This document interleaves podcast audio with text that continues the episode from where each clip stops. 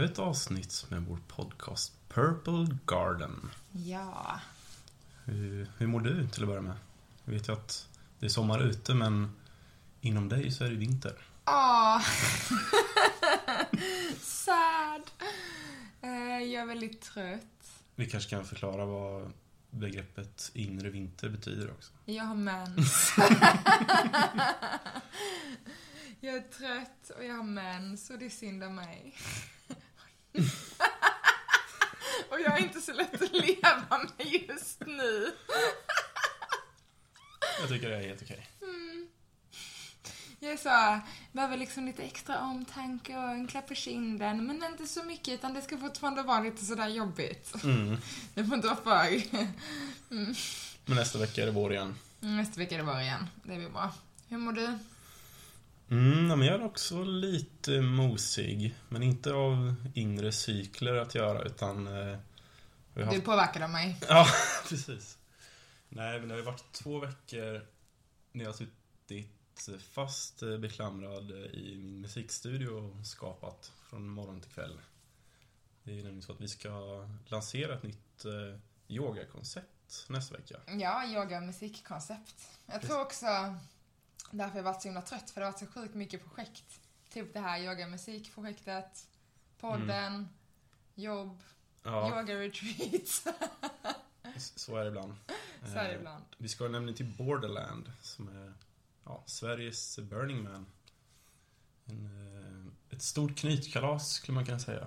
Det, ja, kan det vara 5000 människor kommer dit. Och, 3 och 1500 någonting. ja, Mm. och eh, alla ska ju fylla någon form av funktion där. Eller alla läger eller camps ska fylla en funktion. Och vi ska ha mycket konst och musik och yoga och ja, den biten. Vi har också blivit inbjudna till ett annat camp och hålla just den här nya yoga-grejen. Rhythmic yoga.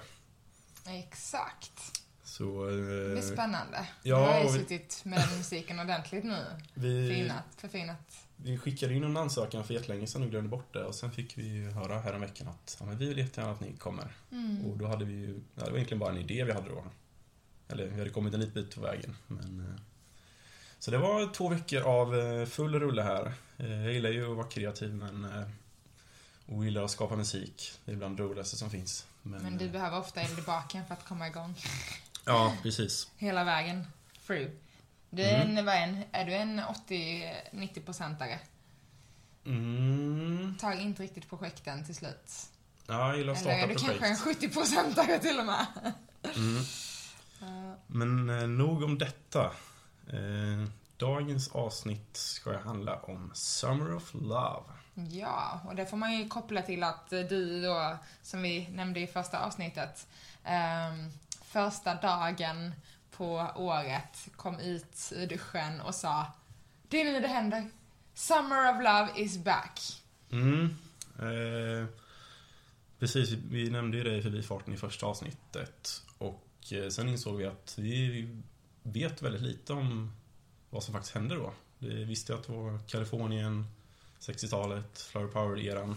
Men eh, ja, så vi tyckte att det var lite intressant att dyka lite djupare i det här och dra lite kopplingar till eh, ja, men dag, alltså årets sommar. I och med att vi kände att det är andra upplagan av Summer of Love vi lever i nu. Exakt, och det finns också, det är väldigt många då jag som är astrologinörd, det är väldigt många astrologer som också har nämnt Summer of Love som 2023-året igen. Eh, och också hela liksom, ja men det känns ju allmänt som att hela spirituella vågen eller communityt bara växer och växer. Och man talade ju redan då om Age of Aquarius och även nu pratar man mycket om Age of Aquarius som något som växer. Och sen finns det vissa eh, riktiga astrologer som säger att Age of Aquarius kommer inte förrän om 3000 år egentligen eller något sånt. Men, eh, men det är som att eh, det är ändå så de här små glimtarna och nedslagen som vi då kanske mer kan ta på i, i vårt vanliga liv. Som jag tror många av oss känner oavsett hur stark spirituell koppling vi har eller inte. Men lyssnade på detta har du troligtvis någon typ av filosofiskt intresse till det vi inte vet så mycket om. Mm, nej precis. Är många andra likheter. Bland annat att det är ett krig som pågår mellan eh, David och Goliat. Det var ju USA och Vietnam då. och Ryssland och Ukraina nu. Och en form av frigörelse som sker. Så att, men det återkommer vi till. Vi kan ju börja med att vrida tillbaks eh, klockan till 1967. Ja, vad var det som hände då egentligen, Erik? Ja, det var eh, här i Sverige så gick vi över till högertrafik. Spännande! Ja, Ja. Det hade jag faktiskt ingen aning om. Ja, nej. Eh, Jimi Hendrix gjorde sin första Sverige-turné. Och bland annat på Gröna Lund här i stan. Och passade även på att eh, göra en kvinna gravid och skaffade sig en son här helt enkelt. Jaha. Så, ja. Ja. Och Jimi Hendrix, eh, anledningen till att jag nämner honom är ju att eh, han var ju en av de stora artisterna under den här tiden.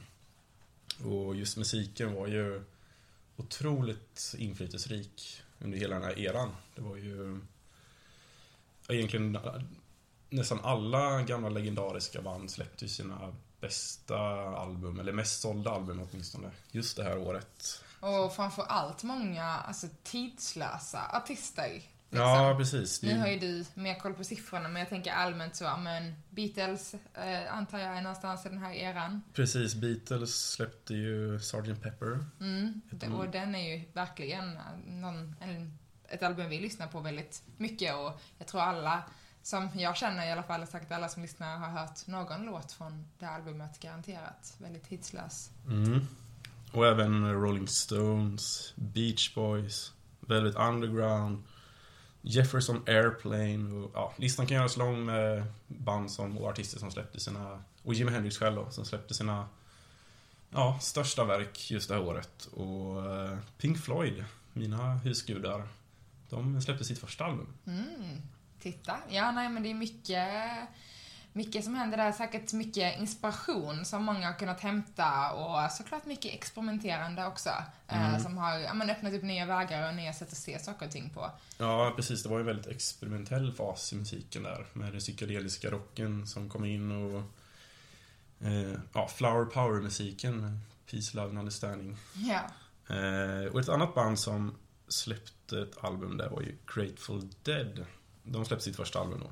Och eh, de är inte kända för sina album och de är inte lika kända som Beatles och Rolling Stones. Men eh, de var ju en, stark pådrivare här under Flower Power-vågen som skedde. Så de, de kommer vi återkomma till, men de... Eh, eh som sagt, rent musikaliskt så var ju de, körde bussen kan man säga. Ja, som var det de som satte liksom typ tonerna för att inspirera och influera de andra artisterna eller hur eh, var det, kom det ena med det andra? Eh, nej men de... Eh, för det första så spelar de alltid gratis. och de spelade, de spelade i princip varje dag under flera år. Och inte bara i San Francisco som de kommer ifrån utan även ja, men hela USA i princip. Och de hade ett följe med och ett tusentals fans som hängde med på den här turnén och såg varenda spelning. Mm. Så kallade deadheads. Okej, ja men då får man ju verkligen säga att om det var så mycket spelningar varje dag gratis som tusentals människor kunde se så förstår man att det här nådde flera eh, Mm. som kanske startade hela vågen. Ja, och på tal om vågen. Eh, Flower Power-vågen var ju den som rådde under den här tiden. Eh, en kulturrevolution, som man kan kalla det. En väldigt eh, fredfull sådan. En, eh, ja, rent bokstavligt så handlar det ju om peace, love and understanding. Mm. Kärlek och fred, kärlek och medmänsklighet och förståelse. Och det var väl egentligen, alltså det pågick ju några år innan 67. Började väl Ja. pyra där någon gång. 61, 63. Ja, någonstans där, men det var ju, det var ju 67 som var den stora piken. Och man får inte heller glömma sen när alla pratar om Summer of 69 som att det liksom var den största. Men då hade det liksom redan tagit en stor nedtoning. Men eh, det var Ja, 69 så var ju Woodstock. ju... Exakt. Men det var ju bara några dagar. Eh, Det här var ju nästan, alltså det som skedde 67 som kallades Summer of Love. Det pågick ju nästan ett år. Som sagt, det var en eh, kulturrevolution mot krig, våld och även mot eh, konsumtionssamhället. Eh, För det var ju så att USA vann ju andra världskriget, som de flesta vet. och sen hade de ju helt plötsligt en enorm krigsindustri som de inte visste vad de skulle göra av. Så då började de ju tillverka bilar och tv-apparater och kylskåp och de hade en riktig guldålder kan man säga. Ja, industrialisationsboom eh, som tog hela utvecklingen framåt väldigt starkt och snabbt. Mm, och, men det var ju väldigt materialistiskt. Eh, det var väldigt mycket fokus på att konsumera och planeten var det ingen som brydde sig om. Eh, så det, det var väl utöver krig, utöver kriget i Vietnam och det allmänna våldet som rådde så var det just konsumtionssamhället som var det som folket gjorde revolution mot kan man säga. Men det handlade väl också mycket om att kanske, nu, nu chansar jag bara här, men jag kan liksom tänka mig så, ja men alla de här sakerna börjar bli tillgängliga för människor. Vilket gör att man vill skapa en mycket större medelklass. Men det blir också kanske svårt att göra på så snabb tid i ett så pass stort land med så många människor som USA. Mm. Vad tror du? Ja, jag tänker så, men du, alla kan ha kylskåp, alla kan ha ditten och datten och bil och hit och dit. Eh, och sen finns det fortfarande, men det är ganska stor, jag tänker att det blir en ganska stor sväng om från folk att eh, nästan, ja men så verkligen känns som en så del i att så, men nu finns allt det här tillgängligt, nu ska vi gå in i det här i samhällsstrukturen och instruktionsboken som mm. säkert kanske fanns på den tiden också, men som idag är väldigt tydlig. Jag menar, för, jag menar kriget och det var inte så här att ja, men man skulle plugga, man skulle jobba, man skulle skaffa barn. Det var liksom inte på samma sätt utan då var det mer nödvändiga saker. Man får ju säga att ja, livet har ju en mycket starkare frihet idag. Jag skulle säga att det är ganska likt eh, nutidens eh, ändå. Ja. Ja, just i det här skiftet ja. Mm. liksom innan skiftet. Jag tänker under kriget. Ja, nej då eh, var det nog ingen som tänkte i de här banorna. Nej, men då var det ju så. Det, det var ju samma sak med, ja men, Sverige eh, och liksom sosse-Sverige att men det fanns på något sätt lyxen. Och jag tror alla mm. hade någon längtan Fol efter det. Folkhem-Sverige, precis. Jag tror kanske, men man, krig, osäkerhet, fattigdom. Det, jag kan ändå tänka mig att shit vad gött jag kan få leva ett, ett bra, eh, som man kanske säger då, medelklassigt liv. Mm. Eh, och så ville man liksom skjuta in så många som möjligt här för att troligtvis minska eh, Men det var, det var precis det de gjorde också. Men sen var det ju deras barn, alltså den nästkommande generationen som kände att det var en väsentlig aspekt som saknades. Och det var ju själ. Alltså det, det allt handlade om prylar och ja, den nästkommande generationen kände att vi vill, ut, vi vill ha ut mer av livet än att bara studera, jobba, köpa grejer. Mm. Så det var lite så det började. Och eh, om vi ska gå in på Summer of Love så har det ju faktiskt ett start och slutdatum. Eh, till skillnad från Flower Power-vågen som är lite mer flytande. Ja, den är ju nästan hela 60s. Ja, precis. Men eh, det, allt började med en eh, stor manifestation i eh, Golden Gate Park i San Francisco som kallades Human Be-In. Var ja, 14 januari 1967. Jag tycker det är så himla vackert. Human being. Mm. Human being. Ja, liksom, ja, men också att så... Ja, men det, vi är faktiskt beings. Jag brukar alltid prata om det mycket i, i yogasammanhang. Att det är så vi, alltså hela samhället handlar ju bara om att vara görande och det ska snurra snabbare och snabbare och snabbare. Men kan vi inte bara vara, vara lite, för vi är faktiskt human beings, not human doings. Nej, nej, nej det är faktiskt uh, och ett bra poäng. Ja, vi tappar liksom det lite, men jag tror inte man tänker på det även om man hade varit engelsktalande, men vi tappar det definitivt i översättningen till ordet människa. Mm. Uh, det är liksom, ja men, uh, människovarande skulle man kanske säga, men snarare lever vi i ett människogörande. Mm. Så jag tycker human being ja, checka in, glöm inte insidan för den har koll, den har rätt, den, ja, kroppen vet, hjärtat vet, magkänslan säger, intuitionen. Ja, mm. Vi får väl koppla vidare med det här när vi kommer till vårt, eh, våra avsnitt om själ, kropp och sinne. Mm. Men eh, jag touchar in lite där. Ja, du, du tog tillfället i akt här. Och... Alla tillfällen jag kan få prata om kroppen och dess intelligens och att känna inåt. Eh, jag tar tillfället i akt om jag får. Mm. Ja, men det här Human Be In, som sagt. Eh, kan det ha varit 30-40 000 eh, människor som samlades. Och det var ju, man kan säga att det var ju den starkaste pådrivande kraften här var ju universitetet i Berkeley som ja, ligger på andra sidan eh, Golden Gate-bron. Eh, och det var ju lite av en tankesmedja. Även numera tror jag, men framförallt under 60-talet. Det var ju de som främst vurmar för frihet och hela den här flower power-ideologin kan man säga då. Eh, ja men som sagt, det var ju, Berkeley var ju en tankesmedja som hade ja, en hel del prominenta akademiker då i, i området. Eh, bland annat eh, Allen Ginsberg som var ja, en poet och eh, det var faktiskt han som myntade begreppet flower power. Och det började med att han uppmanade ju sina studenter och annat folk på, på campus där att eh, ge sig ut i fredliga demonstrationer mot Vietnamkriget. Och dela ut blommor till politiker och ja, de stoppade även blommor i, i gevärspipor och det har kommit en del eh, ja, legendariska bilder därifrån. Men, ja, men det var i alla fall så det Flower Power myntades. Och eh,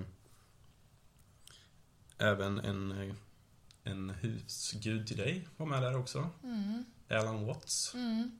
En filosof som... eh, Ja, man kan säga att han tog eh, österländsk eh, filosofi och sätt att leva. Han tog det till väst. Han levde mycket i Japan, Kina, Indien och sen tog han med sig allt han lärde hem till väst då. Ja, och en person som inspirerat ja, men många, framförallt då såklart, men fortfarande idag. Hans, eh, hans tal och föreläsningar sprids ju, det görs musikremixes och eh, det är som att när han pratar så är det som att han liksom sätter den där, eh, tittar igenom livet med, liksom genom en loop, säger man så? Genom en... eh, Ja, Ja, men genom ett um, Förstorings- förstoringsglas. Fast inte heller det, för det är som att han liksom tittar in. För jag tänker lite på den här när man tittade på så insekter när man var liten liksom. Det är som att han har den här boxen, det är inte bara ett förstoringsglas utan det är som att han så plockar bort världen och sen ser han på den in i det här lilla liksom fyrkantiga huset typ. Ja, men in i folksjälen på något sätt. För det är, ju... alla hans verk är ju väldigt tidlösa. Det är, han skriver det mesta på 50 och 60-talet och det är fortfarande dagsaktuellt. Vet, har fått ett uppsving nu de senaste tio åren, framförallt i yogavärlden. Det vet man ju när man är ute på yogaretreatet du undervisar på. Att det är ofta Alan Woods eh, låtar, eller det är ju spoken word, men eh, det är hans eh, filosofiska tankegångar återkommer ju väldigt mycket numera också. Ja, verkligen. Vilket också visar ännu mer på samhället då och samhället nu och kanske hur eh, stora likheter det är och den här liksom, ja men det här uppvaknandet som jag tror sker. Och det hand, handlar ju nog inte bara om uppvaknandet om att helt bryta sig loss till sin frihet. Jag tror bara det handlar om att vi blir så inprogrammerade och i hur vi ska leva våra liv och vi ska gå i skolan och det ska se ut och ditten och datten och jag tror att liksom just få perspektivet att se, se liksom det perspektivet från en annan synvinkel. Mm. Jag tycker det är ganska fint. Att inte bara fastna i liksom, Mm. ah, så här ska jag leva för att det är så jag alltid gjort. Utan han bjuder in till den där pausen att stanna upp och vända huvudet och liksom titta åt ett annat håll. Mm. Ja, som sagt. Allen och Allen. Och sen var det ytterligare en Allen också faktiskt. Alan! Alan! Al- Alan! Cohn, som var... Eh, ja, som drev eh, magasinet eh, San Francisco Oracle. Som var... Vad ska man säga? Det var ju Flower Power-gängets eh, tidning de läste helt enkelt. Det var en halv miljon läsare i veckan. Så de, Alan, Alan och Alan var väl de som drog ihop det här mest kan man säga. Alltså eh, Human Being. Och eh, eldade ju även på sina studenter och så det var ju mycket Berkeley-folk, mycket San Francisco och sen även en hel del andra akademiker, eh, en del eh, astrologer och meditationsgurus och shamaner och ja, det var en, en potpurri av människor som strålade samman här. Men man, det var ju ändå väldigt många akademiska och välutbildade och sociologer och det vill jag väl ändå också lyfta upp för jag kan tänka mig att idag så tänker man så, åh de där hippisarna, att de inte hade någonting och det var därför det var så lätt att slänga bort sitt liv inom citatstecken eh, på att skapa fred och kärlek. Men det är ju så, nej, det var inte bara, men att se från ett annat perspektiv. Mm. Ehm, och det är Ja. ganska intressant att det liksom är, ja men så, det är alla, alla typer av människor. Ehm, Mm. Och på plats var ju även Timothy Leary och Ram Dass. mm, Som... Eh, ja, det var två herrar som eh, drev den mytomspunna och eh, kontroversiella institutionen på Harvard som gick under namnet Harvard Psychedelic Club. Och eh, de här två var väl lite av pionjärer inom området psykedelisk medicin. Ja, de forskade ju oerhört mycket på det. Eh, men innan det blev ju då, eh, kan man ju bara en liten spoiler, men det blev ju lite, det blev ju lite olagligt, men det blev ju olagligt eh, med, ja men framförallt LSD och väldigt många andra droger som eh, konsumerades mycket mer fritt i början av 60-talet. Så blev det olagligt då efter Summer of Love 67. Men de gjorde ju oerhört mycket forskning på det här på Harvard eh, och därmed kom The Psychedelic Club.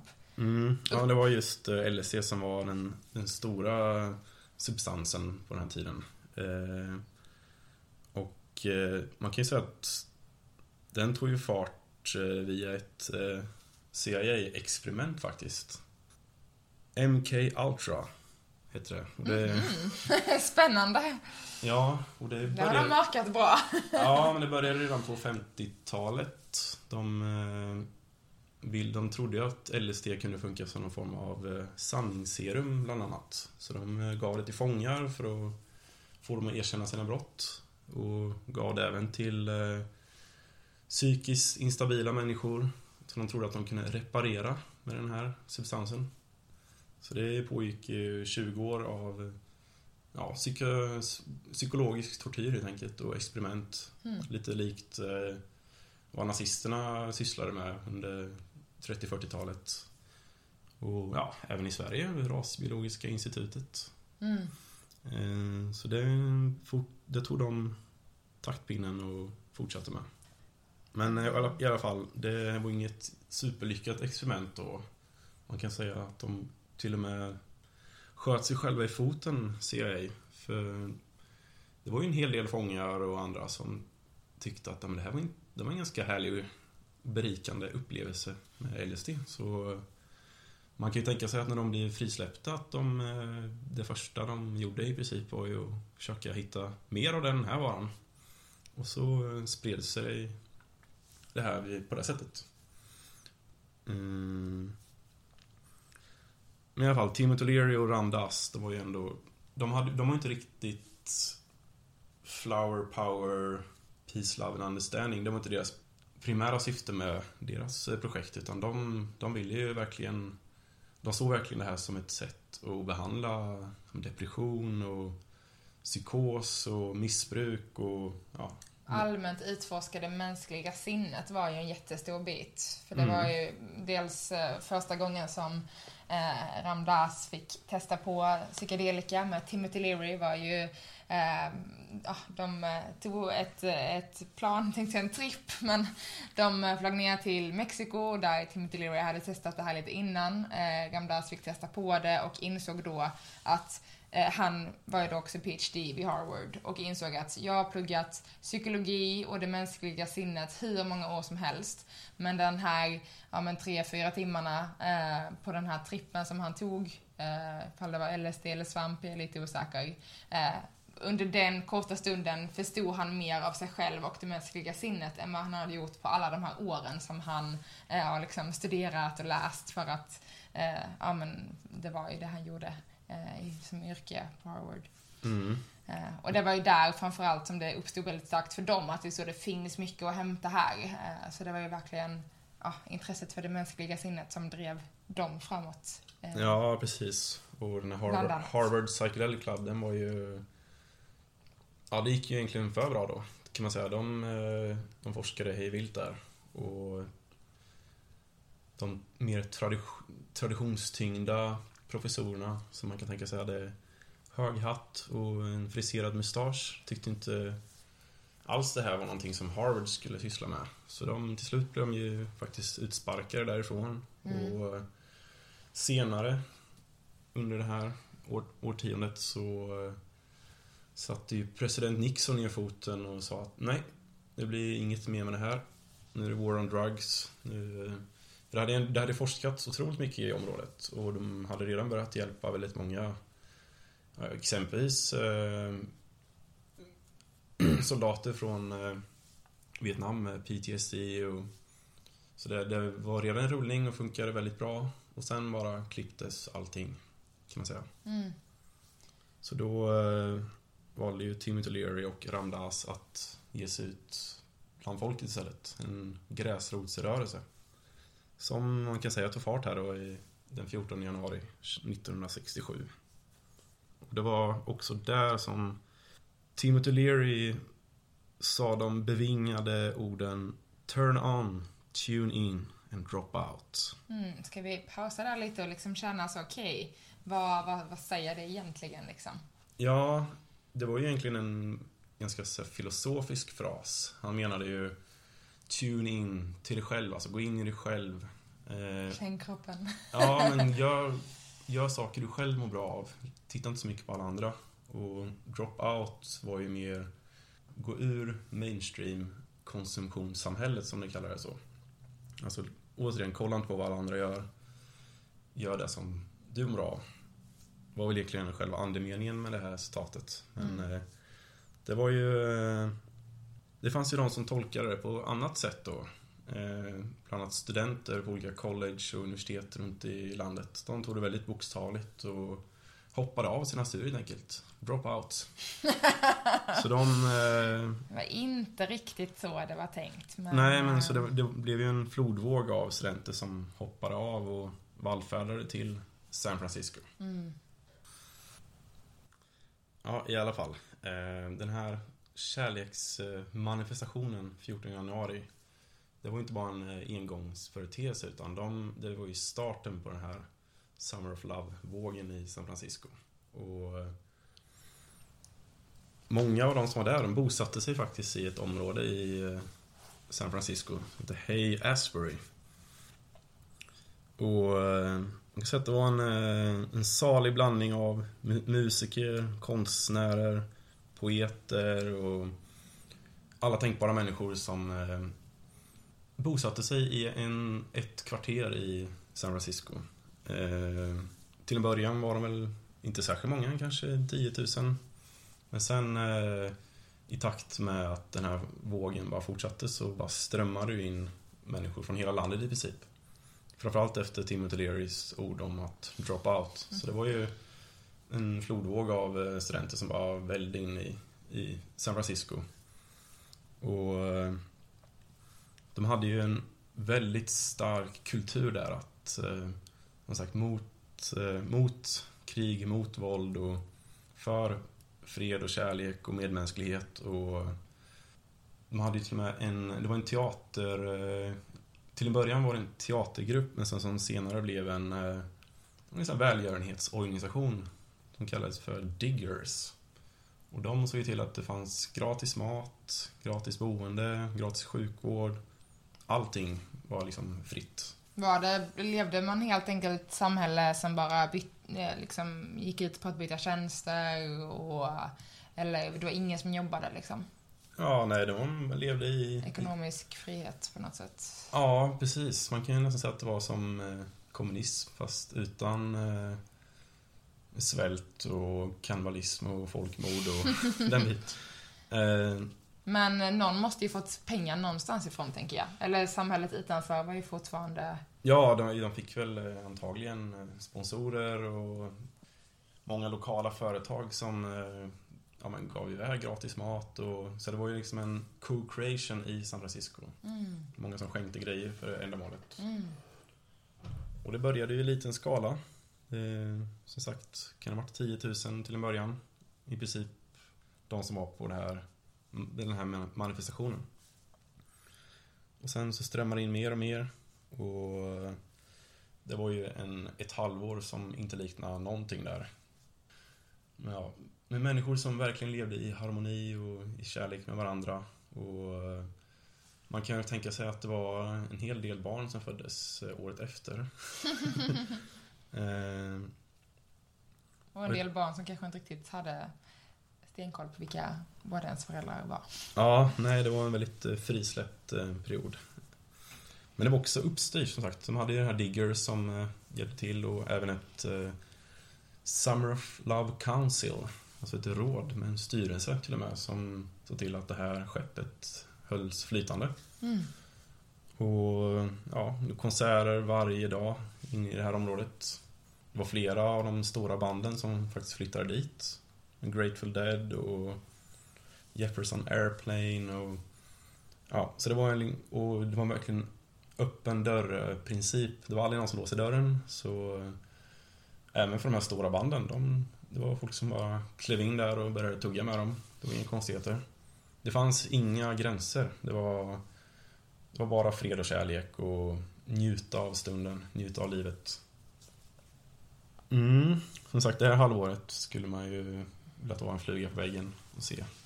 Och eh, om jag förstått det rätt så första halvan av det här var ju väldigt eh, lugnt och fridfullt och harmoniskt. Men sen i takt med att ja, det forsade in människor helt enkelt. Det, till slut blev det ju för mycket. De, eh, och det var inte bara glada hippies som eh, kom in utan ja, narkomaner och hemlösa som tänkte att ja, schysst med lite gratis droger. Hit vill jag komma. Precis, för jag tänkte precis säga, man förstår ju ändå liksom i det här från en början då väldigt perfekta eh, samhällskonstitutionen som skapades med inga låsta dörrar och, och det finns ju sådana människor, alltså de flesta människorna som man möter är ju fredliga, helt vanliga människor eh, som sköter sitt, som aldrig skulle få för sig att röra någon annans grejer. Men sen finns det ju den där klicken här och var eh, som då ja men, vad ska man säga, förstör för alla andra. Mm. Eh, och de såklart hittade också dit och det var väl kanske eh, från den synpunkten, dels att saker och ting började förändras såklart, men jag tänker också så, okej, okay, war on drugs som började dra igång. Var det för att man liksom så, ha de här människorna då innan det blev för stort, var det för att så, okej, okay, de här människorna Eh, jobbar inte, de bidrar inte till samhället, eller handlar det mer om att så, men nu eskalerade för att det blev liksom för stort? Ja, lite av allting tror jag. Men också att eh, det var en liten splittring i San Francisco. Det var ju en del som tyckte att det här är för konstiga människor som kommer hit från ja, landet runt. Eh, det var så begreppet hippie kom till förresten. Det var någon dagstidning i San Francisco som skrev The hippies are coming. Och det var där begreppet hippie kom ifrån. Hippie? Så de bara tog ordet rakt från... Ja, det, det var där det blev populariserat. Ah, okay, ja. eh, innan, eller de själva kallar ju sig för Flower Children. Ah. Mm. Mm. Men så det var, det var en vild fest som pågick eh, ja, från januari och hela vägen genom sommaren. Det tog ny fart i juni. Det var en festival när låten San Francisco släpptes. Be sure to wear flowers in your hair. Mm. Det blev ju lite av eh, hippie-rörelsens eh, nationalsång kan man säga. Mm, men sen eh, eskalerade det lite under sommaren då. Som sagt, det blev alldeles för mycket folk. Det var den eh, fridfulla energin ersattes av mycket kriminalitet och missbruk och det var en del eh, mc-gäng som kom in och tog, eh, ja, ockuperade delar av det här området helt enkelt. Så då kände de att, nej men det här, det var ett fantastiskt halvår, eller fantastiska tio månader. Men nu, nu är det slut. Nu, nu, det här funkar inte längre. Så då hade de faktiskt en eh, ceremoniellt avslut på det hela också. I ja, 6 oktober. De kallar det för Death of Hippie. Jag tror det var på samma plats faktiskt som de hade den här inledande manifestationen.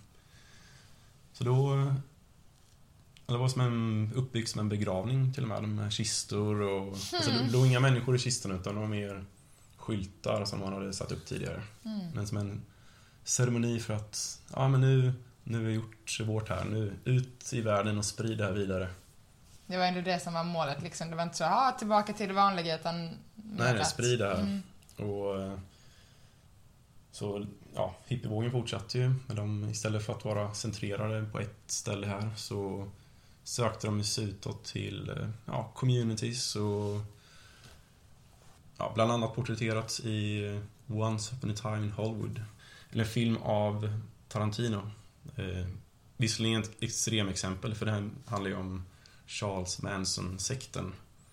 Men man får se hur man lever självförsörjande på en ranch tillsammans, ett gäng människor. Och det var Mm. lite så det såg ut efter Summer of Love. Mm. Ja, och sen var det ju War on Drugs och sådär. Kom ju där 1968 också, så då var det verkligen över. Mm. Vi snuddade lite på astrologi förut. Ja, vad trevligt att du frågar. Suttit och väntat. Men ehm, det man kan säga är väl liksom eh, från ett astrologiskt eh, perspektiv som faktiskt också var en av anledningarna, eller så dagen som den här första demonstrationen hölls var ju också ett datum som var utvald av en astrolog, eller hur? Mm, precis. Eh, Hon valde plats och sen, hon valde en plats där det var som bäst energi liksom. Ah. Och eh, hon passade även på att manifestera bra väder till eh, ja, den här 14 januari. Och det får mig att tänka lite på vårt bröllop. Mm. Du valde en plats med väldigt fin energi och sen manifesterade det här i ett år att det skulle bli bra väder. Ja, och det blev det. Mm. Det ösregnade innan, det ösregnade efter, men alla bröllopsdagar var strålande sol och fantastisk gemenskap. Mm. Riktig Ja, weekend of love. så var det ju även under den här Summer of Love. Även om den började i januari så var det ju sommar redan då. Mm. Sen bara fortsatte det. Mm. Så spännande. Mm. Men om man ser, nu kommer det säkert vara många begrepp här som kan kännas lite luddiga eh, för alla som inte är så insatta i astrologin, så jag ska göra det så enkelt som möjligt. Eh, Men, eh, och jag ska även dra en väldigt spännande parallell till nutiden, för som du eh, spådde där första januari, Erik, Summer of Love, eh, detta året också. Mm. Och jag tror ändå att man vill ändå säga att men detta året har varit ett, eller framförallt är det ett spirituellt uppvaknande på gång. Eh, och med spirituellt uppvaknande menar jag fler personer som kanske inser att jag måste inte gå efter samhällets instruktionsbok. Jag kan leva mitt liv i min frihet, fortfarande vara en del av samhället. Mm. För det vill jag väl ändå så poängtera kanske en stor skillnad som jag i alla fall personligen upplever då från nu. För jag är ju, skulle ändå kalla mig själv som en del av det spirituella communityt i Stockholm. Eh, och har mycket inspiration som jag får av eh, vänner och bekanta och andra runt omkring. Och det är som med folk gör ju det de vill. De vill leva sitt liv i frihet, göra det de älskar, sin passion. Eh, men fortfarande liksom leva ett liv i samhället. Mm. På den tiden var det verkligen så, Ja, det ta ett steg. eller. Precis. Och så som västvärlden är uppbyggd så tror jag att ska man liksom leva utanför samhället då måste man liksom flytta ut till en stuga i skogen, bygga ett eget vindkraftverk och ha bra odlingsmarker. Mm. Ehm, men jag tror väldigt mycket fortfarande på att kunna leva det livet man vill. eh, för pengar är faktiskt inte allt eh, i dagens samhälle. Mm. Men, Nej, men det är ju intressant. Det, det var ju... finns många likheter med, med 67, alltså i, i år då. Bland annat så, vi har också, det är också någon form av revolution mot den äldre, ja, mot den äldre, lite mer inrutade generationen eh, som ja, växte upp i eh, folkhem-Sverige. Och jag kommer aldrig klandra någon som växte upp då att de är, inru, för att de är för inrutade, för det var liksom, man, det var så det var. Ja. Och eh, vi har också upplevt en otrolig högkonjunktur. Precis som eh, USA gjorde då efter kriget. Att eh, ja, men fram till pandemin så eh, det har det aldrig gått så bra finansiellt. Nej. Det är rekordmått av högkonjunktur. det var tillväxt, tillväxt, tillväxt. Alla tjänade mer pengar och mer pengar. Hmm. Och sen satte ju pandemin som en eh, nål i den bubblan. Och människor fick en, chans att bara luta sig tillbaka fundera på vad som egentligen är viktigt i livet. Mm. Så det tror jag är en eh, starkt pådrivande faktor att vi, ja, som sagt, lever i den andra upplagan av Summer of Love nu. Eller andra upplagan av Flower Power. Även om det, som sagt, många, en del skillnader också. Exempelvis så hade de ju mycket mer global nivå då. De ville rädda planeten och de trodde att deras fred och kärlek kunde stoppa kriget i Vietnam. Här känner jag, jo, alltså i nutiden känner jag mer att man bryr sig inte så mycket om eh, resten av världen, utan man bygger sin egna lilla bubbla. Mm. Det är sina nära och kära och de håller man av liksom. Mm. Men världen är någonstans så nära och ändå så stor. Liksom. Det är så vi vet allting men det är ändå långt bort. Eh, och det är som att det blir så svårt att greppa allting då för att vi vet allting men det är ändå liksom inte på hemmaplan alltid liksom. Nej. Vilket gör att jag tror man måste sätta upp sina egna staket för att skärma bort sig från att ta in allting liksom. Mm. Kanske därför yogavärlden boomar så mycket nu också. Folk söker sig till den, den spirituella resan. Ja, men jag tror det liksom. Men folk, men kanske att man börjar se liksom ja, men nya sätt att leva på och, och det vill jag också bara så, det får man ju också säga så till pandemin. Alltså bara den friheten som kom genom att kunna jobba mera hemifrån. Eh, jag vill ändå så ge teknik och hela startup-bubblan sen liksom, den har ju hållit på länge. Eh, men det känns ju som de senaste tio åren i alla fall så har ju det blivit otroligt stort med allmänt att man driver startup och techbolag och investerare. Och det är också en våg som jag skulle vilja säga, visst det handlar mycket om prestation och jobb och driv och passion som vi pratade om i förra avsnittet. Men det handlar också om att kunna skapa en frihet. Dels folk som kanske drömmer om att förändra världen eller skapa ekonomisk frihet. Men med det, hela den vågen har det också kommit mer remote works, att man, man jobbar med folk runt hela världen och eh, det, det i sig är också en frihet. Ja, verkligen. Det är ju en frigörelse. Eh, så Kunna leva var man vill, jobba när man vill, hur man vill. Precis. Så det får man ju också säga liksom. Det är så väldigt stora skillnader ändå på hur...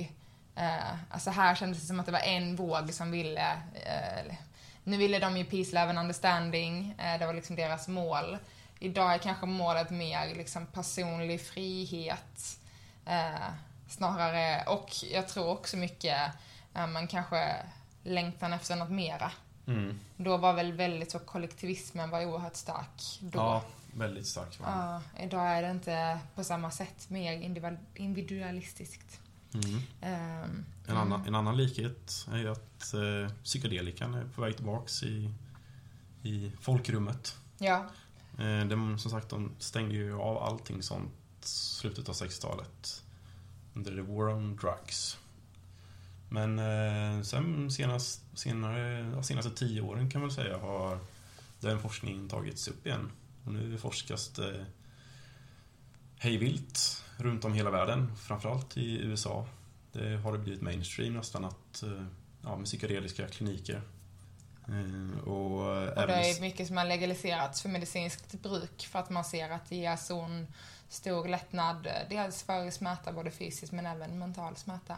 Mm. Som PTSD som är en stor, ja men nästan kanske till och med en hälso, en folksjukdom i ett land som USA som har ändå varit så mycket krig eh, Mm. i sin närtid. Mm.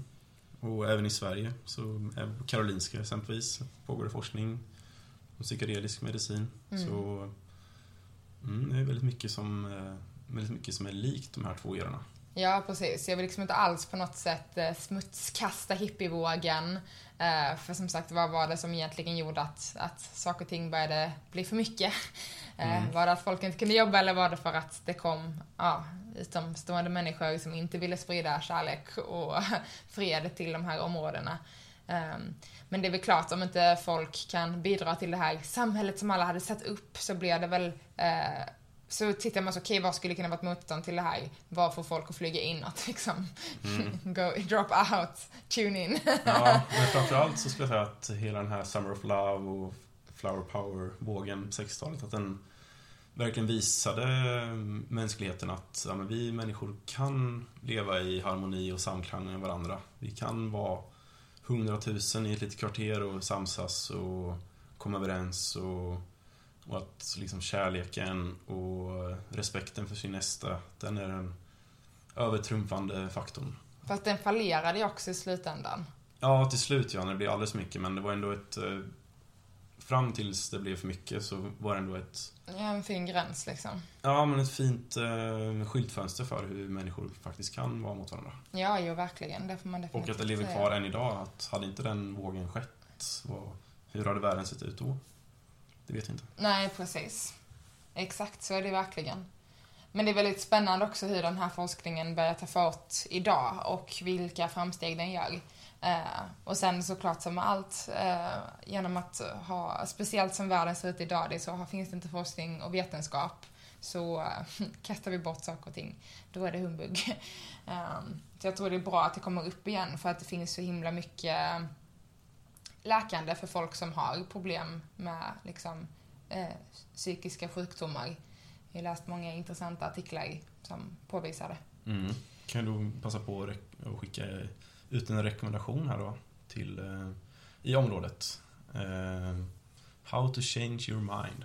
En eh, dokumentärserie på Netflix, är det va? Ja. Mm. En professor i psykologi, tror jag, som har skrivit en bok och sen har det blivit en Netflix-serie som går igenom väldigt vetenskapligt hur, ja, hur psykedelika funkar i läkande syfte. Så den ger väldigt eh, ja, bra övergripande bild i hur forskningen ser ut i området. Och, Ja, det är mm. väldigt spännande att se vad, vad det kan hjälpa och hur det faktiskt hjälper. Och det handlar ju framförallt om att eh, ja, men, sinnet eh, öppnas upp och nya synapser kan bildas i hjärnan. Eh, för att dra den här dokumentärserien till två meningar. Mm. Um, och de förklarar väldigt tydligt liksom hur vi programmerar om hjärnan uh, och för att må bättre. Det är väldigt spännande dokumentär. Mm. Får jag gå in på min astrologi nu? Varsågod.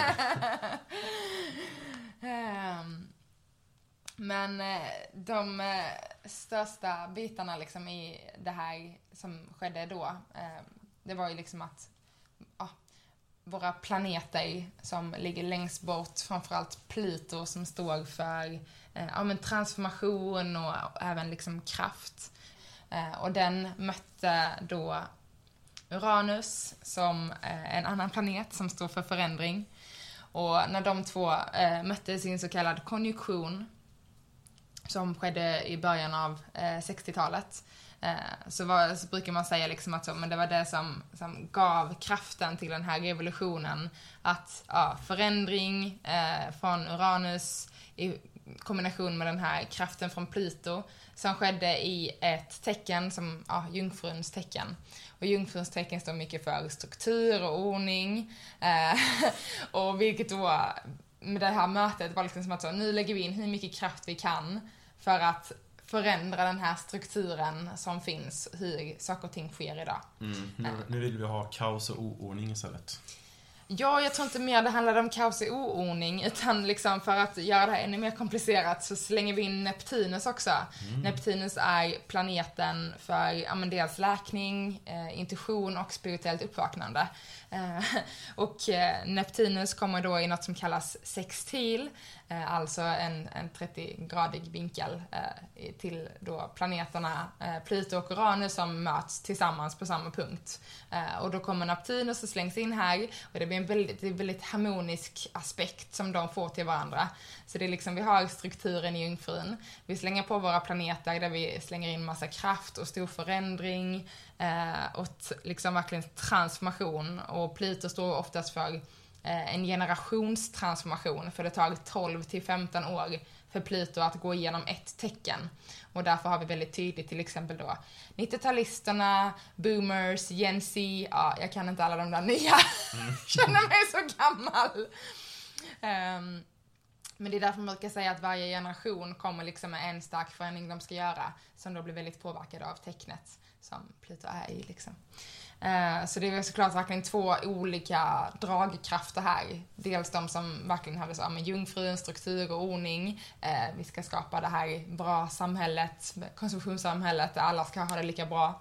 Eh, som då blandas in med att så, men vi ska skapa en förändring i det här strukturella och vi slänger in massa spirituellt uppvaknande och en förståelse för, ja men även individualismen. Mm, för, en riktig astrologisk cocktail. Ja men verkligen, för Uranus står också för individualism. Uh, så det var väl verkligen det här drop-out, tune-in. Så mm. även fast det blev ett väldigt kollektivt så handlade det ändå väldigt mycket om så, men varför ska jag ställa mig i ledet? Varför ska jag inte vara fri? Um, mm. Så Eh, de här tre tillsammans eh, möttes, skapade de här aspekterna och man brukar säga att det är det som var en stor del till um, um, The Summer of uh, Love, eller hela egentligen 60-talet. Mm. Um, och även liksom också att det blev, uh, men, hela, alltså aspekten som skedde tillsammans med Neptunus är också så väldigt starkt förkopplad till då spiritualitet, men också en förändring eh, och transformation även i spiritualiteten. Och jag tror det är mycket här hela psykedelika-vågen kan spela in.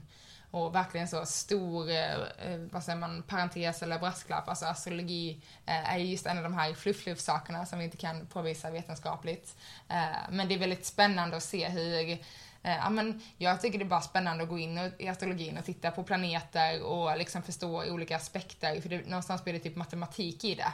Eh, och där man kan dra analyser och paralleller. Mm. Så um, det är typ någon typ av vetenskap, även fast den inte är vetenskapligt bevisad. Men astrologin har ju funnits med uh, alla väldigt många år. Vi har alltid tittat upp till stjärnorna och tittat upp till planeterna. Um, för, ja, för guidning och för förståelse. Så någon sanning måste det ju ligga i det liksom. Mm. Nu ser jag att dina pupiller är förstörda. så apropå min passion för yoga, jag tror min passion för astrologi liksom exploderar. Um, men även fast det var liksom en, en stark och kraftfull tid för öppenhet och förändring så är förändring också väldigt svårt och väldigt skrämmande för väldigt, väldigt många. Det har mm. precis varit krig. Eh, visst, USA var inte super, liksom, det var många som behövde åka till Europa för andra världskriget och hela Vietnam och det var liksom, men det har ju kanske inte varit krig på plats för dem liksom, Nej, i själva landet. Um, men ja, det är ändå läskigt med förändring. Uh, och även för de, de som inte var med i hippievågen. De som tittade på vid sidan om tyckte ju att det här var ju jättekonstigt också. Precis. Här kommer de här eh, vilda västern-inspirerade människorna med fransiga skjortor och utsvängda jeans och cowboyboots. Mm. Och eh, stövlar in i vår stad och lukt, tobaken luktar mycket sötare än vad den brukar göra. Ja, precis. Så det var klart det var en påverkan där. Och jag tror mm. också en annan spännande eh, aspekt för då min egna Josefin-analys här, det är så, hela astrologin består ju bara av att titta på olika aspekter och analysera vad som skulle kunna påverka vad och hur de kan bidra till gemensamma faktorer. Eh, men eh, som sagt, Neptunus, eh, den planeten som står för spirituellt uppvaknande och läkning. Vi, vi brukar prata allmänt om att planeter kan gå i retrograd. Merkurius retrograd tror jag är en term som fler och fler hör. Det sker väldigt ofta, man brukar prata om, alltså idag då, det har alltid skett ofta. Det sker ungefär två månader om året, tre gånger per år. Mm. Två till tre gånger per år. Då brukar man säga så här, kommunikationen går åt helvete, elektriska eh, saker och ting slutar fungera och man ska inte signa kontrakt under Merkurius retrograd för att det är liksom retrograd kan man säga allmänt är en tid då från vår synvinkel ser det ut som att planeterna går baklänges. Det gör de inte men all, vi åker alltid lite olika hastigheter kring solen. Um, så uh, när det går retrograd så är det egentligen en tid att ta det mer lugnt och titta reflekterande. Och Neptunus, då planeten för spiritualitet, eh, den går retrograd och den börjar gå retrograd från då 25 februari hela vägen till den, nu ska vi se så jag säger rätt här, 3 augusti. Eh, vilket jag också tror kan kanske ge en liten extra twist till det här psykedelika. Att okej, okay, eh, egentligen är det en tid för att stanna upp och kanske reflektera vad är det som sker i det här spirituella uppvaknandet. Snarare har man precis startat den här vågen, man går all in. Eh, vilket gör att den här, liksom, med den här retrograden så blir den spirituella upplevelsen lite twistad. Eh, med psykedelika som får ta större och större plats. Eh, och det är som att så, okej, okay, men vad var det faktiskt som in, vad var det faktiskt Timothy Leary sa? Mm. Eh, med tune in, drop out. Vad sa han mer? Turn on, tune in, drop out. Precis, turn on. För övrigt eh, Timothy Leary och Randa som kom på ordet psychedelic. Jaha, oj, mm. spännande. Ja. Men så just det här med turn on, tune in, drop out. Eh, ja, men att den blev liksom kanske twistad. Liksom, tanken var ju verkligen så, men gå in i det själv, se vad som händer. Och snarare blev det så, gå, stick från skolan, gå in i drogerna. Och jag tror där kan Neptunus exempelvis i sin retrograd eh, ha skapat lite kaos. Som retrograd är en, ett, ett, ett begrepp eller en del som liksom eh, skakar om saker och ting lite och ser, kan bli lite bakvänt. Mm. Och jag är verkligen hobby, hobbyastrolog, jag älskar jämnanalyser. Eh, så om vi har någon astrolog som är liksom eh, tipptopp på det här så hade det varit jättehärligt att bjuda in till något avsnitt någon gång och gräva mm. djupare kanske. Eller, eller kommer feedback senare för det här var helt tokigt upp mot väggarna eller om Jossan är någonting på spåren här. Uh, yeah. Ja, och för att då eh, dra parallellen till astrologin idag, så jag hoppas att allt gick att tyda att det jag har pratat om är någonstans förståeligt. Eh, men den kopplingen som jag vill göra framförallt i den stora förändringen som jag tror sker idag och som kommer framförallt ske framåt, det är att då Pluto, det här liksom, eh, den här planeten som byter tecken var tionde, tolfte, femtonde år, ibland mer, ibland, ja, oftast mer. Um, den har ju då inte varit i eh, Vattumannens tecken och Vattumannen står ju för frihet. Det är Vattuman. Det är, mm. Vi pratar hela tiden om Age of Aquarius som hela tiden återkommer eh, för att det är mycket stora planeter som kommer med stor eh, generationspåverkan som faktiskt tar sig förbi Vattumannen eh, och har gått in i den as we speak. Bara för några år sedan var det Saturnus som också har en jättestor planet eh, och påverkan som gick in i Vattumannen. Men vi ska inte gå in i det för mycket. Men det är min tid nu i alla fall. Det är din tid. Och Vattumannen är verkligen den här rebelliska, frihetliga tänkaren eh, som gärna gör saker och ting för samhället. Eh, men som också är lite individualistisk. Så det är liksom, ja, verkligen en kombination där. Eh, det var ett, ett stort tecken, ja, men det jag pratade om, Saturnus i Vattumannen, eh, kom i samband med metoo-rörelsen. Eh, där är det röran och likaså, ja men pandemin har ju också varit i de här skiftningarna. Mm. Så stora saker har ju hänt. Vi vet ju, jag vågar nästan påstå att de senaste tre åren, sedan 2020, pandemin, har ju varit otroligt omvälvande. Eh, och det är för att det är stora, ja men nej det är inte bara, men det skulle kunna vara för att det är stora astrologiska händelser som sker. Mm. Men så sist som Pluto var i Vattumannens tecken, det var liksom 250 år sedan. 246 år sedan, för att vara exakt.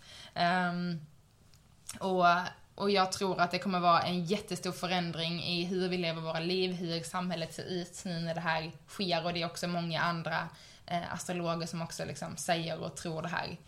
Och för att bara dra kopplingen, det är att så, men Pluto är inne och nosar lite i Vattumannen, kommer snart börja gå retrograd. Um, för att sedan ja, gå tillbaka då till stenbockens tecken. Och stenbocken är ju liksom det vi alla, alla älskar mest. Det är struktur, det är ordning. Folk eh, man brukar så generellt Som kunna... alla älskar mig, så jag vet inte om jag... Nej, men... Struktur och ordning, om det jag brinner för. Vad gör det inte? Men vi, skulle jag vilja säga, framförallt vår generation, är väldigt... Eh, vi har väldigt mycket tecken, mycket stark koppling till just stenbocken. Eftersom vi har haft Pluto, eller eftersom vi har haft så många av de här stora tecknena eh, där under vår, vår upptid, då vi 90-talister. Nej men, men det kommer nog liksom, vi har varit det i stenbocken som verkligen står för ja, men, de här struktur och ordning och uh, behöver liksom inte bara vara ordning och reda men också en typ av rättvisa. Uh, en stark intelligens och logik. Och man brukar säga som en folk som blir läkare, lärare, Eh, inte så mycket politiker, men liksom, ja men läkare och lärare framför allt. Det är ofta liksom väldigt generellt liksom. Eh, folk som är stenbockar. Mm. Inklusive min mamma. Inklusive din mamma. Mm. Mm. Precis. Eh, Men så, eh, många tror nu att med det här skiftet att Pluto, vår stora planet för förändring och transformation, går in i Vattumannen som står för frihet, eh, rebell och fritänkande. Eh, Det kommer nog vara mycket som, eh, som sker framåt. Och ehm, som jag nämnde så var Jupiter också ett, en, ett stort, en stor planet som kommer med förändring och det, den, både Jupiter och Saturnus och Pluto gör ett byte för tecken detta året. Och om två år, 2025, så kommer Jupiter, Saturnus, Uranus och Neptunus att byta tecken. Mm. Och de, eh, ni har inte exakt koll, men eh, de rör sig mycket där runt fiskarna, Vattumannen, som står mycket för frihet, fantasi, eh, det är liksom bara att flytta runt och hänga med. Så jag tror att 2025 kommer vi kunna se ett stort, eh, ja men verkligen upp och Det kanske är nervändande riktiga skifte. Summer of Love. Exakt, vem vet. Det är inte säkert att det här är piken vi upplever nu, utan det här kanske är förfesten. Det är bubblandet. Ja, precis. Och för det här lär ju fortsätta, även om man bortser från alla astrologiska förklaringar så är det ju trenden visar ju på att nu är det frigörelse. Ja, verkligen. Eh, Så ja, världshoroskopet visar ett stort skifte och stora förändringar i makt och politik, men även miljö och ekonomi. Mm. Eh, Och jag tror också att vi alla kan hålla med om att många av de här bitarna behöver förändras framåt. Mm. Förändring är en bra sak. Det kan vara läskigt, men jag tror att det känns som att så många av oss har en så stort motstånd till förändring. Så att det hinner gå så pass långt att när förändringen väl måste ske för att det inte finns en annan utväg, så blir förändringen så himla stor. Och det är därför den känns revolutionär på något sätt. Mm. Förändringen måste ju ske konstant liksom. Men vi gillar ju att stanna upp. Mm. Köpa våra sour cream and onion chips på fredagar. Kolla på På spåret. Inget fel med Vi, det. nej, det är inget fel med det. Och vi är ju rutinmänniskor och som samhället är uppbyggt. Det är så, vi lever inte efter naturen, vi lever inte efter säsonger. Eh, vi går till våra jobb 8 till 5 oavsett om solen lyser som den gör nu, eh, 20 timmar om dygnet. Eller om det är eh, vinter och den lyser 8. Mm. Så, eh, och jag har väl någon typ av, jag vet inte om jag ska säga längtan, men, ja, men någon typ av filosofisk tanke att så, men det kanske är, liksom om man ser till eh, astrologierna och hur planeterna färdas, så det är så, ja, vi kanske behöver större förändringar var 12 till 15 år, som är stora förändringar. Vi kanske möter spirituella uppvaknande till och från när Septinus, Neptunus rör sig och hittar och dittan. Mm. Ja, det är trevligt när världen förnyas och förändras. Ja, vi behöver det. Vad skulle annars hända om vi skulle stå still liksom? Ja, skulle fortfarande vara i grottor och banka sten. Ja, precis. Och speciellt med den stora tekniska alltså framgången som sker nu, framför allt med AI, så tror jag så om vi inte bjuder in förändring nu, då kommer vi försvinna som Mm. mänsklighet. Då kommer robotarna ta över. Vi kommer inte behöva våra hjärnor längre. Så vi måste förändras tillsammans med den här tekniken för att faktiskt kvar, liksom. Mm. Ja. Ja. Riktigt filosofiska. Ja. Du vill ju verkligen så en stor brasklapp för allt det här. Det är väldigt filosofiskt. Eh, Ja, Jag satt här och njöt av din Ja, härligt. ja, det är spännande. Vi kan ju också tillägga, vi som sagt, vi ska ju till Borderland nästa vecka. Jag kan ju faktiskt säga att eh, vi är här eh, på Borderland när det här avsnittet Ja, släpps. precis. Just det. När det här släpps så eh, då är det piken av Borderland till och med. Mm. Eh, och eh, jag ser ju, jag har inte varit på Borderland eller en liknande Co-Creation-festival tidigare. Men eh, jag får ju vibbarna att det är väldigt likt det som hände i San Francisco i det här kvarteret, Hey Ashbury. Kanske inte att det är 100 000, men ja, vad sa du, 3 och 5? Ja, något sånt. Och riktiga Burning Man i, ute i öknen i USA, den är ju säkert 100 000 som kommer till. Men det är just det där med att det är ett eh, alternativt samhälle som eh, växer fram. Nu är det bara under en vecka.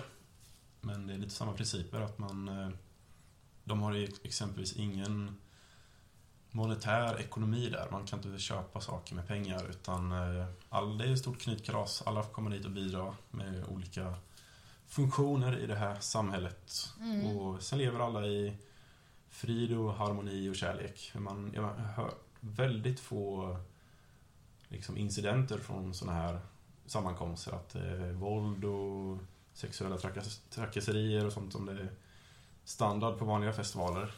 Utan, eh, ja men peace, love and understanding. Man, eh, Respekt för sin medmänniska. Ja, och man tillåts leva ut till den person man vill vara. Man, det finns inga gränser eller normer utan eh, så länge du respekterar din näste så eh, får du göra precis vad du vill. Och det jag kommer ihåg att de, de skickade ju faktiskt ut ett, eh, ska man säga, de, de tio budorden Mm. som handlade mycket om consent. Att du, så länge, man skulle kunna översätta allt det här till så länge du har sunt förnuft och respekterar dina medmänniskor så får du göra vad du vill. Mm. Och naturen. Och också naturen. en stor del i det hela. Och det är också en, en koppling till 1967 där, för det var ju, naturen var ju väldigt central. Ta Mm. hand om vår planet. Och det är precis så på Borderland också. Man har väldigt många restriktioner för vad man får göra och inte göra i naturen. Och man plockar upp efter sig och... Eh, så det är ju en, också en väldigt stor likhet. Och just den här, det kallas för Burns, efter Burning Man då. Men eh, det här konceptet finns ju över hela världen. Det är ju säkert ja, men, tusentals eh, Mm. sådana här sammankomster varje år. Och för många så är det här deras primära liv. De åker runt mellan de här sammankomsterna. Det här är deras samhälle. Mm. Och eh, precis som eh, hippievågen på 60-talet. Så att, eh, ja, en, en ny liten förgrening av världen. Där man får blomma ut och göra precis vad man vill. Mm. Fint. Mm, Ja, det ska bli spännande att uppleva. Verkligen. Det, jag, Det blir en upplevelse. Framförallt att träffa alla människor, det ser jag fram emot. Mm. Det, jag kollade in lite på sidan angående workshops och det är ju, ja, från morgon till kväll är det ju sprängfyllt med grejer som händer. Och, Mm. ja, det ska bli en eh, väldigt intressant upplevelse. Ja. Och vi kanske spelar in ett avsnitt därifrån till och med. Ja, vi får se. Mm. Det får utrymme. Ja, precis. Det finns en del annat som kommer pocka på uppmärksamheten så får se. Mm. Mm, ska vi sätta punkt för dagens avsnitt? Ja. En eh, lång, eh, slingrande filosofisk vandring vi var ute på här. ja Hoppas att vi precis. made any sense. Ja, och kanske också bara addera att eh, men det vi har pratat om i avsnittet det är ju liksom inte något här som är 100% sanning utan det är information vi har fått via artiklar och dokumentärer eh, och det är det som är våra källor. Mm. Mm. Ja, vi, har inte, vi har inte hittat på allt det här. Nej, precis. Det är inte påhittat. Det finns en bra grund och bas i allting. Eh, och det finns säkert olika synvinklar från andra perspektiv också. Men vi valde att dela denna, för den tycker vi själva är väldigt intressant och spännande. Mm. Den andra upplagan av Flower Power. Vi lever i den just nu. Så njut och ta vara på den här frigörande, härliga, kreativa tiden som vi lever i nu. Ja. Och om man vill eh, hitta oss i vår lilla trädgård, Our Purple Garden, vad gör man det, Erik? Ja, du sa det där precis. Ja. Our Purple Garden på Instagram Mm. håller vi till. Och ja, som sagt, det är bara att komma med synpunkter och feedback och eh, saker vi har sagt eller som kanske några nya ämnen som ni har tyckt var intressant att vi lyfter här. Eller någon, någon gäst som hade varit intressant att och intervjua kanske. Mm. Och eh, jag tror att nästa avsnitt kommer vara vår första gäst Ja, faktiskt. exakt. Den har vi redan spelat in, det avsnittet. Det blir jättespännande att få dela med oss av till er. Mm. Ja, men jag har bara några avslutande ord, tror jag. Ja, Ja. låt höra. So if you're going to San Francisco. Be sure to wear flowers in your hair. Mm, exakt. Och kanske vi kan bjuda in blommor i håret även lite oftare här i Stockholm också. Mm. Framförallt blommor i själ och hjärta. Ja, låt det få blomma ut. Låt dig få blomma ut. Låt dig få ta plats. Mm. Make love not war. Mm. Yes, ta hand om er så hörs vi nästa vecka tillsammans med vår första gäst. Mm. kram! Puss och kram!